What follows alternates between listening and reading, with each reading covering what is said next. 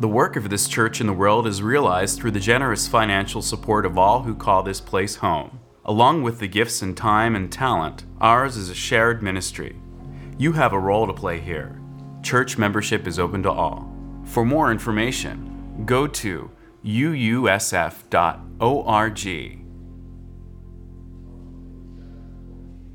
When I first started ministry, there were people in our congregations, maybe some of you remember this time. There were people in our congregations who would count the number of times the minister said the word God in service, and it wasn't a good thing if you said it more than once. There was, to put it simply, an allergy to using religious language, so sermons were called talks and hymns were all called songs. And as someone who had been raised largely outside of formal religious settings until the age of 16, it often felt like a strange kind of fundamentalism of its own, but also lacking a certain imagination and generosity of spirit about what we were trying to do together in religious community. And I also understood where it came from. More so as I had conversations with people, there was and still is a lot of pain around the idea of God and how religions conduct themselves, not just in this country, but around the world. God continues to be used to justify all kinds of positions and actions. God apparently sometimes decide decides which team wins in an important game, which people are deserving of love and which can be bullied and left legally unprotected.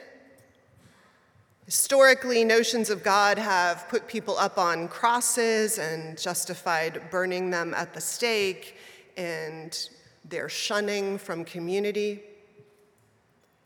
Except that all of that really isn't God's doing, right? Ludwig Feuerbach, the 19th century German anthropologist and philosopher, in his book, The Essence of Christianity, a book that would go on to influence thinkers from Charles Darwin to Karl Marx, Friedrich Nietzsche, and Sigmund Freud, Feuerbach famously says that God is essentially a human creation. He doesn't get burned at the stake for it, miraculously. And as such, God bears all the projections, the hopes, but also the prejudices and the failings of its creator. To my hearing, that's why and how God has been used and still is by some to say that gay teens are going to hell, and so results in much of the pull to suicide and self hatred, that unbaptized babies are going there too, and to justify why women can't be ordained, to name only some of the terrorism and the diminishment done in the name of God still. So, to some degree, the problem with God is humankind. I think the problem with God is also that we treat God like a noun, a proper noun, but really, God is a metaphor. God is a word that points to something beyond what we can see and touch and hold together, something that cannot be tested in laboratories or cataloged or measured in double blind studies. Forrest Church, the Unitarian Universalist minister who served in New York in the congregation I came to call my own, used to say, God is not God's name, but our name for that which is greater than all of us and yet present within each.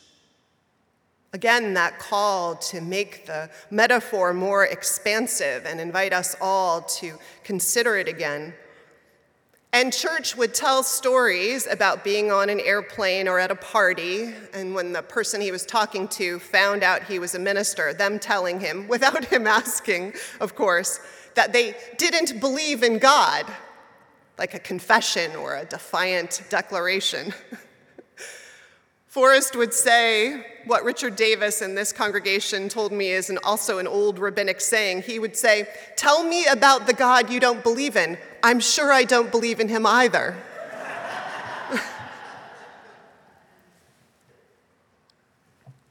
God as a bearded guy in heaven, some man controlling every human action and handing down wrath, God who is jealous and narrow minded. That's not God, that's just our unenlightened projections of the worst of our unenlightened humanity, right? But I think it's powerful and worth engaging in conversations about God, and I'm not willing to surrender it just because it's complicated and hard to be in this conversation as religious progressives which is to say that yes, there has to be a lot of care and humility when we talk about God. The level of uncertainty, of unverifiability, means that we tread carefully in our assertions. But it doesn't mean we can't talk about God at all, or that it has no meaning. After all, I submit to you, we talk about love and what it means and what it calls out of us and how it changes us, this thing we feel and know that's so central to our lives, but we can't pass it through lab equipment. And we talk about loyalty and we talk about beauty. We talk about so many things that we feel and feel are important to us that we find ways to be in conversations about. The key is to bring a sense of underlying humility about what we know and leave room for the mystery and the fallibility of our projections in our conversations. And this is especially true in conversations about God. I do think there are a few things we can claim. At least I'd like to think so. For instance, the longer I live, any version of God that shuts people out of a circle of divine participation is not in keeping with what I'm trying to point to or describe when I say God. It also doesn't comply with any of the religious or spiritual experiences I've had that I'm also trying to name when I use that word. And of course, it can do damage, that vision of God. We had an ouch a few weeks back that reminded me of this in congregation. For those of you who don't know, who are new to the community, uh, we've recently adopted this ability. There are three words, but ouch is one that we say when something happens that feels hurtful. And it invites us into conversation and reconciliation and also shared learning back to the congregation. And it allows conversations to happen that need to happen. So it's been a really great tool. Well, we had an ouch.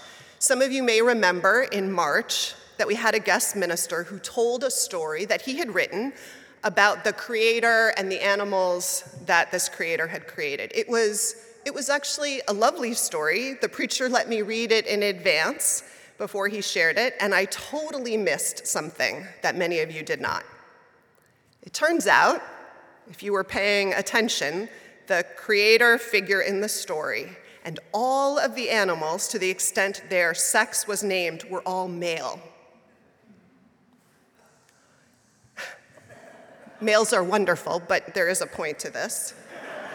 Some of my best friends and spouses are male. But Sue Anthony, who gave me permission to share her story, told me later about how when she came to this church for the first time, the hymns were handed out in separate copies, and most of them had words that were, this was before the gray hymnal and the teal hymnal, most of them had words that were whited out and other words written in over those whited out words. How many people remember that era? yeah.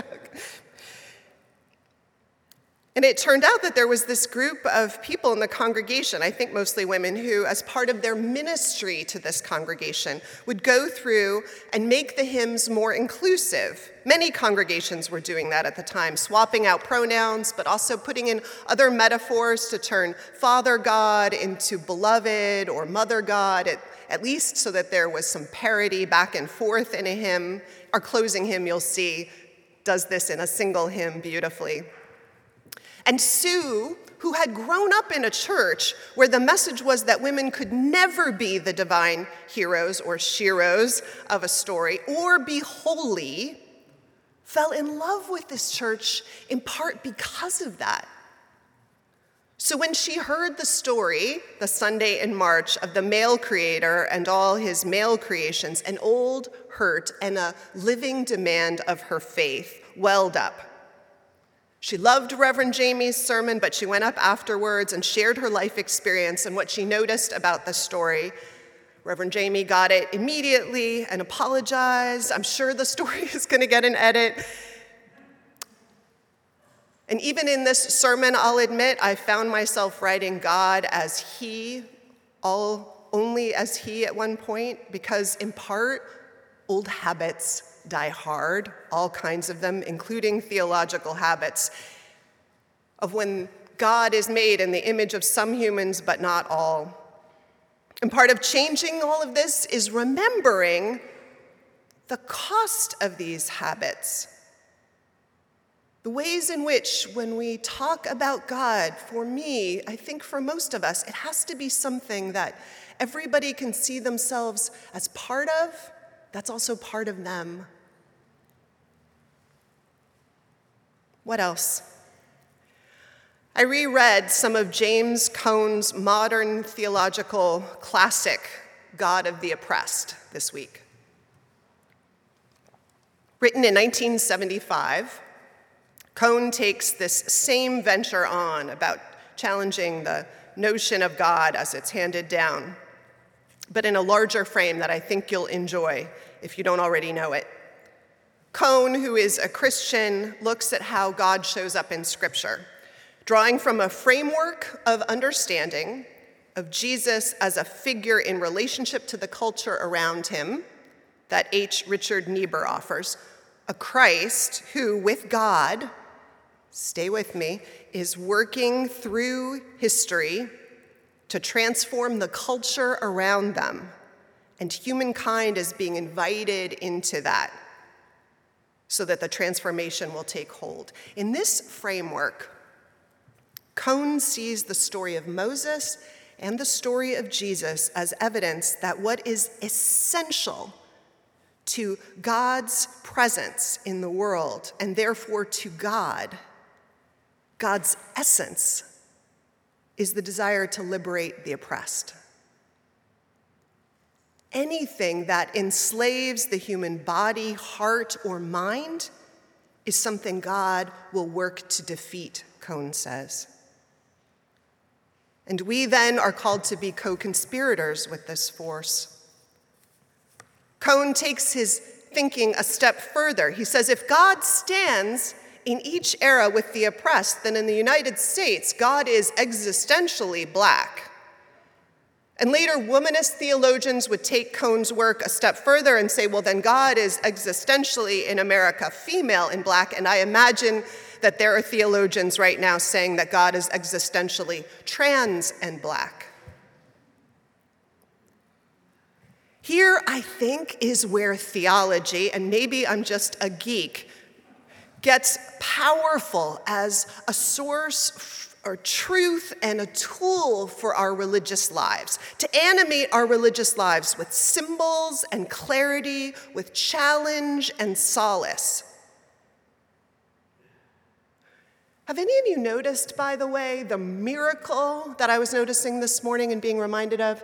That our stained glass windows, which were built in 1850s, have no image of a God. That is brilliant. Right? Think about the brilliance and forethought of not putting an image of what you think God looks like in the windows, like so many churches have. There's natural imagery, but it leaves the space free for this reimagining that we're constantly doing. It allows us to continue this work of animating our theology. To wonder, as we might, if we take Cone's work further, what we wake to when we walk through the world that might be the way the God force identifies in our era, in our moment, in our city. Is the God force existentially the unhoused, drug addicted person struggling with mental illness? How does imagining God in these ways change how we walk through the world and how we see it and see one another? Right now, the power of seeing God as earth, as every river and plant and landscape is something that communities had done, have done through time, are still doing through time. Traditions are still alive to. Even Christian mystics sometimes came to. How does this change if we live into it the way that we see theologically our world and step into relationship to it? And why should our sense of the divine be anything less than life giving and the most life demanding and connecting and salvific force we can imagine? If there is a God force we align our life force with, it should be nothing less than the best we can imagine and have sensed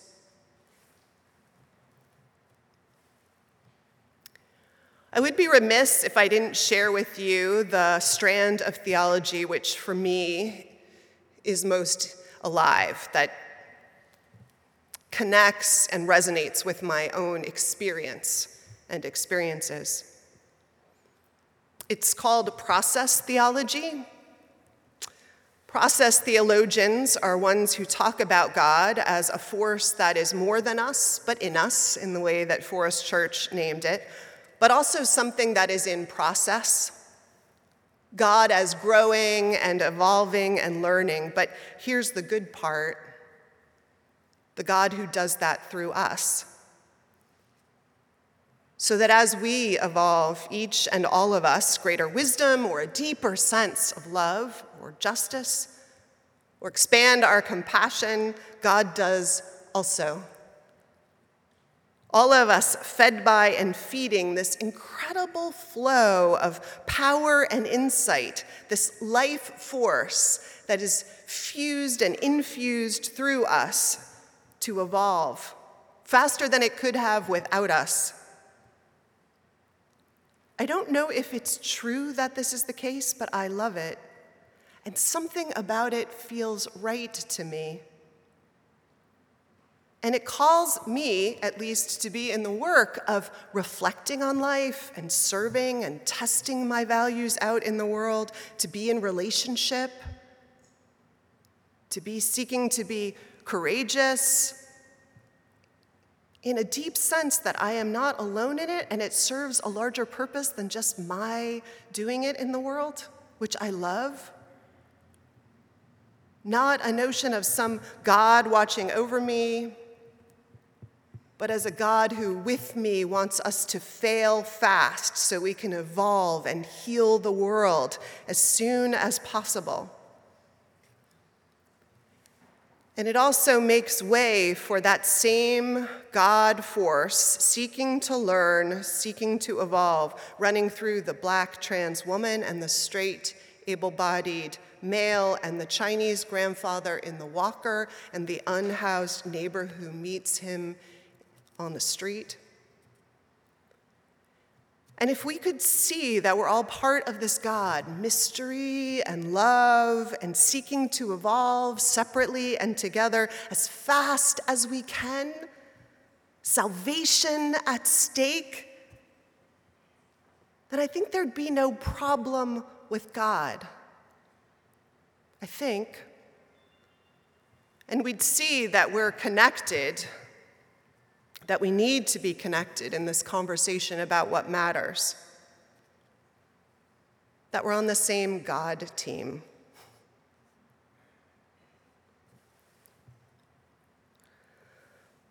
God, if God is a problem, is a problem because and when God is a non reflective human creation.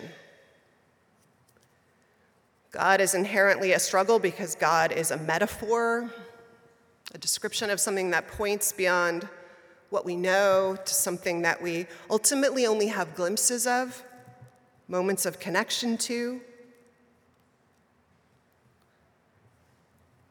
Our guide, then, for how to live in a world where this is true seems like it should be about how to be in conversation about what we know and feel, about this force we try to name and serve.